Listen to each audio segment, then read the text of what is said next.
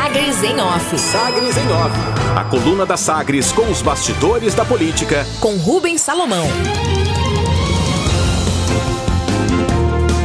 Caiado assina ação contra a convocação de governadores na CPI com base em caso Marconi.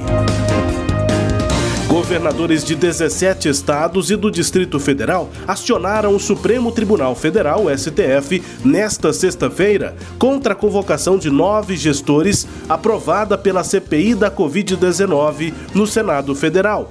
Assinam essa ação os governadores do Distrito Federal, Alagoas, Amazonas, Amapá, Bahia, Espírito Santo, o governador de Goiás, Ronaldo Caiado, também do Maranhão, Pará, Pernambuco, Piauí, Rio de Janeiro, Rio Grande do Sul, Rondônia, Santa Catarina, São Paulo, Sergipe e Tocantins.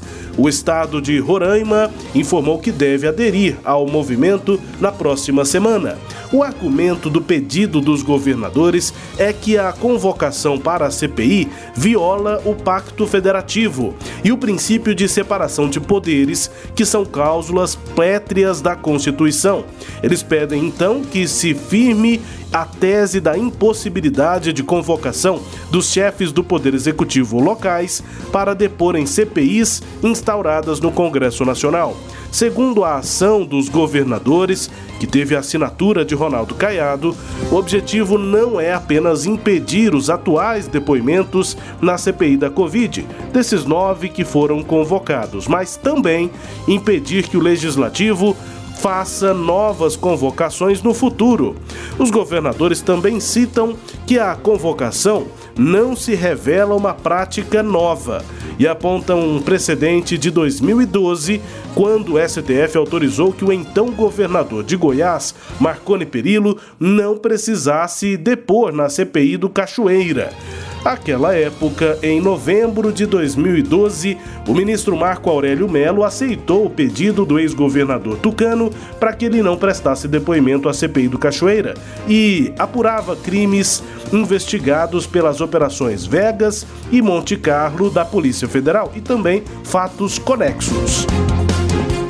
Fundamento no pedido lá de 2012, Perilo afirmava que uma comissão do Congresso Nacional não tem competência para obrigar um governador de estado a comparecer, já que governadores, pela Constituição Federal, só podem ser processados pelo Superior Tribunal de Justiça, o STJ. E, ao acatar os argumentos do Tucano, o ministro Marco Aurélio escreveu, aspas, a decisão implicou assegurar a ele, Marconi Perillo, a recusa legítima a comparecer como chefe de governo, chefe de Estado e visa respeitar o princípio da federação, fecha aspas.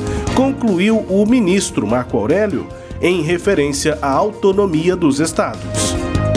Incerto o ministro Ricardo Lewandowski é o relator de todos os habeas corpus que chegam ao Supremo sobre a CPI.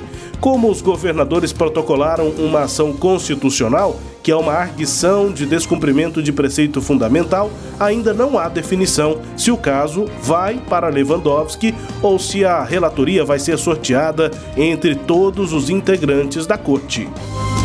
Pagamento suspenso. A ministra Rosa Weber, do Supremo Tribunal Federal, suspendeu os efeitos de uma decisão do Tribunal de Justiça do Estado de Goiás. Essa decisão, agora cancelada, determinou o pagamento pelo governo de Goiás da progressão de carreira de servidores goianos. Para a ministra, decisão do Tribunal de Justiça afrontou um entendimento anterior do Supremo Tribunal Federal sobre o teto de gastos em Goiás. O Tribunal Goiano suspendeu na decisão agora derrubada a eficácia de emendas à Constituição do Estado que estabeleceram limites de gastos correntes aos poderes estaduais e órgãos autônomos. Isso até o dia 31 de dezembro de 2026. Sem limite, os pagamentos e progressões deveriam ser retomados, o que agora volta a ficar vedado. A decisão derrubada no Supremo Tribunal Federal, que volta a impedir o pagamento de progressões, era resultado de uma ação em mandado de segurança impetrado pela Associação dos Técnicos Governamentais de Goiás Cultura. A Secretaria de Estado de Cultura, a Secult, prorrogou os prazos dos editais da Lei Aldir Blanc para a execução de projetos até o dia 30 de junho e a prestação de contas até 31 de julho por meio da plataforma Mapa Goiano. Essa medida busca atender a proponentes que ainda não concluíram as etapas do certame em razão de eventuais vulnerabilidades decorrentes da pandemia que para que eles possam agora fazer sem qualquer prejuízo. Mais de 1.530 projetos de fomento cultural foram aprovados em três editais que contemplam a pluralidade do setor artístico, com mais de 5 milhões de reais em recursos da lei emergencial, a Lei Aldir Blanc. Esses valores já pagos aos artistas e trabalhadores da cultura em Goiás. Destaques de hoje da coluna Sagres em Off, que também é podcast. Está no Deezer, no Spotify, no SoundCloud e nos tocadores do Google e da Apple. Com todo o conteúdo no sagresonline.com.br.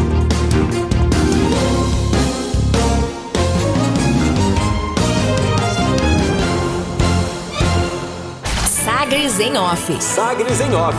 A coluna multimídia. Acompanhe ao longo do dia as atualizações no www.sagresonline.com.br. Sagres em Off.